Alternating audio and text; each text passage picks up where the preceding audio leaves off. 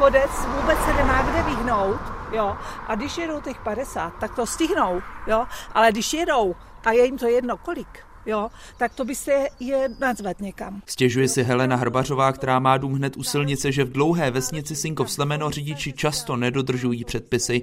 Obec o radar usilovala několik posledních let, vždycky neúspěšně kvůli tomu, že nedaleký Rychnov nad Kněžnou by nebyl schopen pokuty vybírat. Všichni, kdo najíždí do práce Kvasiny, eventuálně Orsil, tak jedou přes nás. De facto nám tady narostla doprava řádově o stovky procent. Řekněme 70 procent těch, kteří tu jedou, tak prostě tu rychlost překračují. Míní nezávislý starosta Sinkova Slemene Vítězslav Kapčuk. Podle něj značky nepomáhají a měření rychlosti je jediná možnost, jak řidiče donutit sundat nohu z plynu. V celé délce obce zhruba 3,5 kilometru by tak na podzim mělo fungovat úsekové měření.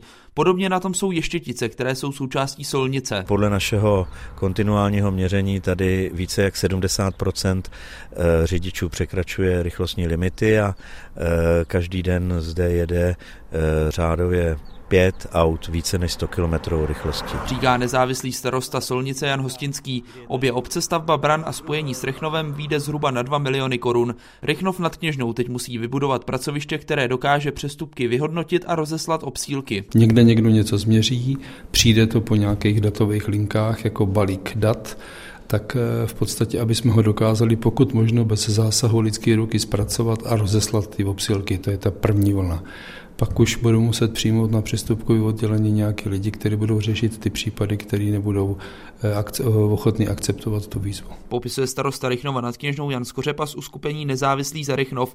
V minulosti se městu nepodařilo najít odborný personál, který by administraci mohl zajišťovat. Teď podle Jana Skořepy se situace na trhu práce zlepšila. O radar projevili zájem také Kvasiny nebo Počtejn. Jakub Vik, Český rozhlas.